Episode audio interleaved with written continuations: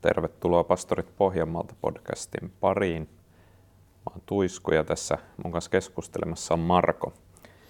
Tässä jaksossa me tullaan edelleen jatkamaan näitä erilaisia harhoja, joita seurakuntaan pyrkii. Ja tässä pohjalla on tuo Juudaksen kirjeen kohta, mutta me käsitellään erityisesti tätä Koorahin harhaa.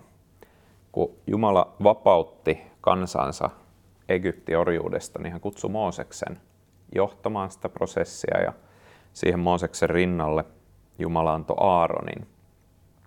Ja Jumala valmisti Mooseksen elämää sieltä Kaislakorista asti sillä tavalla, että, että hän tuli eräänä päivänä toteuttaa sen kutsun. Hän meni Faaraon eteen ja sitten se matka alkoi. He sai nähdä monia ihmeitä, he sai nähdä kuinka punainen meri jakautui kahtia ja kuinka kalliosta tuli vettä ja taivaasta sato mannaa. Mutta vaellus ei aina ollut yksinkertaista ja yksi tämän vaelluksen haasteista oli se, että siellä leirissä napistiin ja valitettiin, mutta myöskin se, että uhmattiin tätä Mooseksen saamaa kutsua ja sitä tehtävää, jonka Jumala oli hänelle antanut.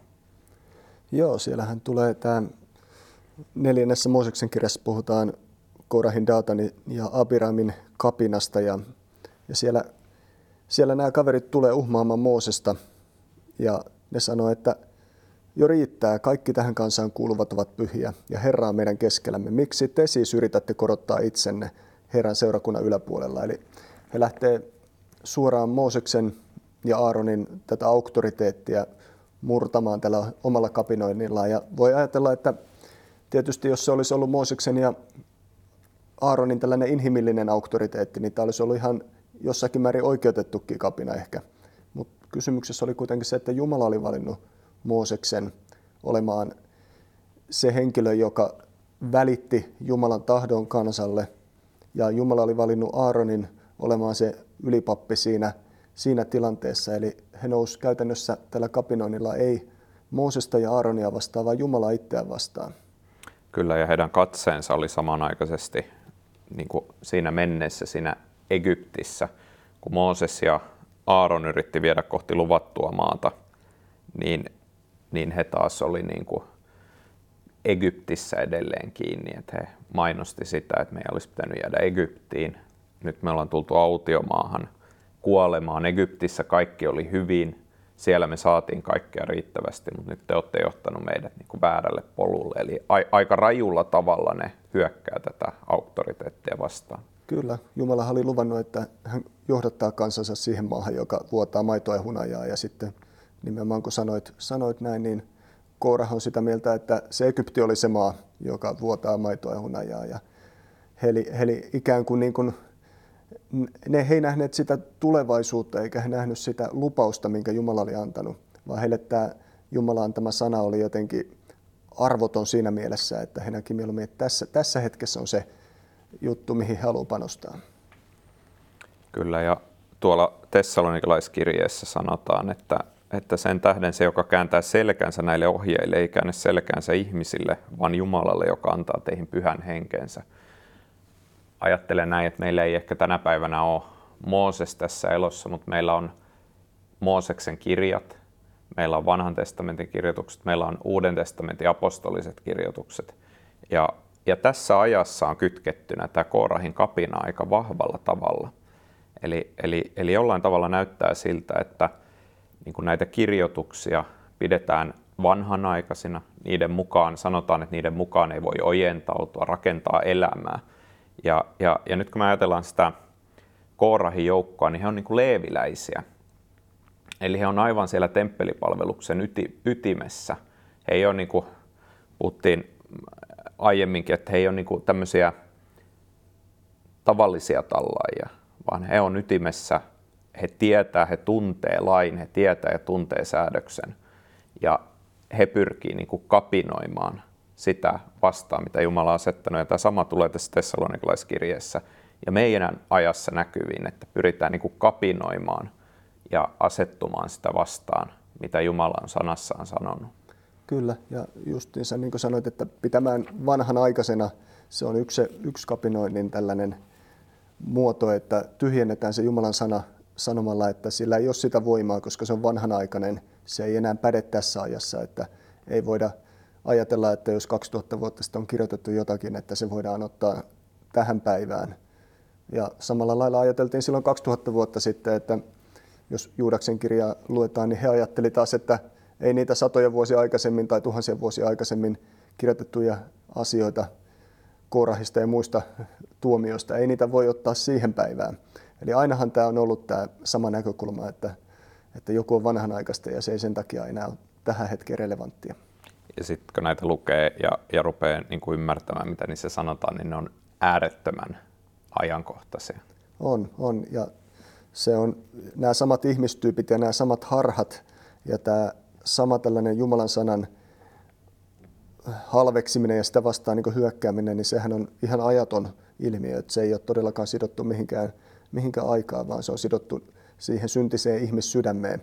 Ja jos me luetaan vaikka evankeliumeja, niin siellähän me nähdään tämä Korahin kapinointi aika vahvana, että täällä on tämä juutalainen eliitti, varsinkin se eliitti, joka piti sitä, sitä omaa uskoaan jotenkin niin tärkeänä, että he kapinoi nimenomaan Jeesusta vastaan, he kapinoi sitä Jumalan sanaa vastaan, mitä Jeesus puhuu, ja he kapinoi samalla sitä ylipappia vastaan, eli meidän tunnustuksen ylipappia Jeesusta vastaan, ja tappoi hänet ristillä.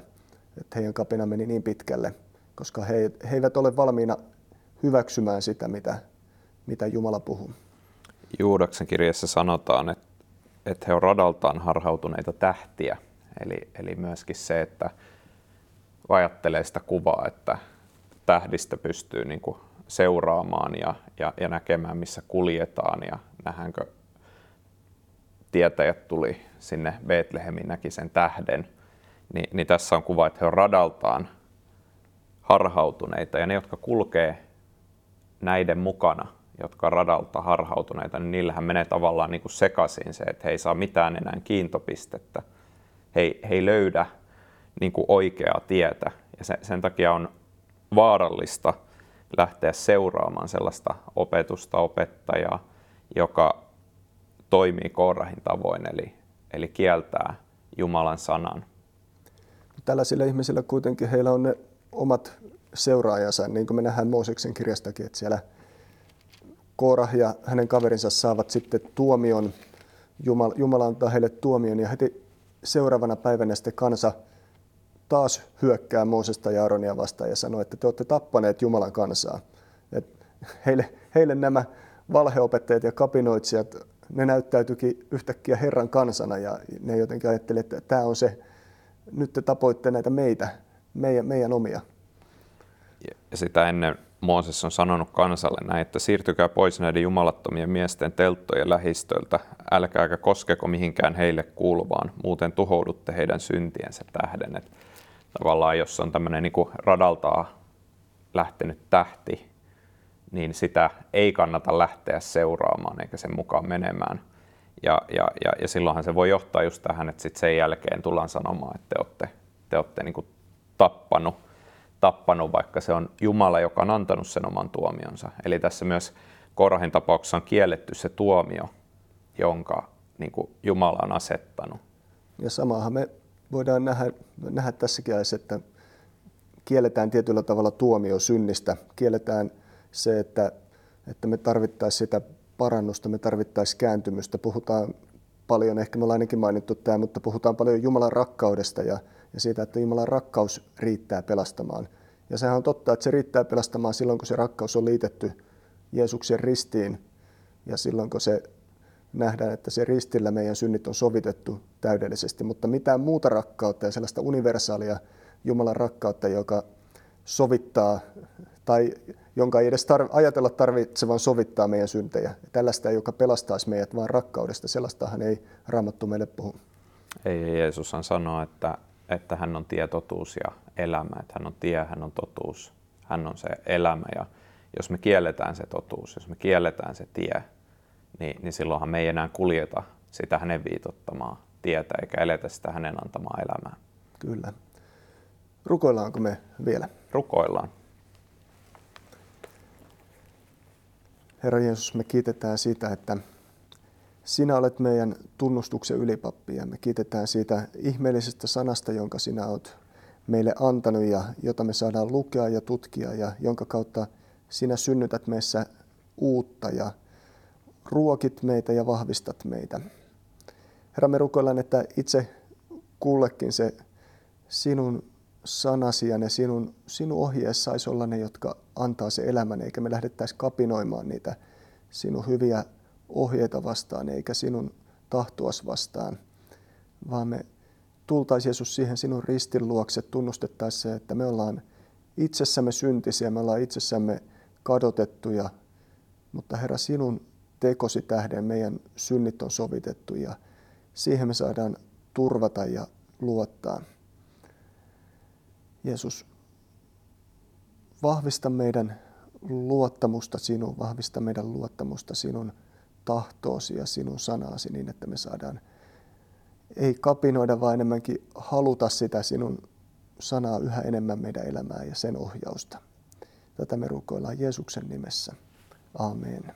Amen.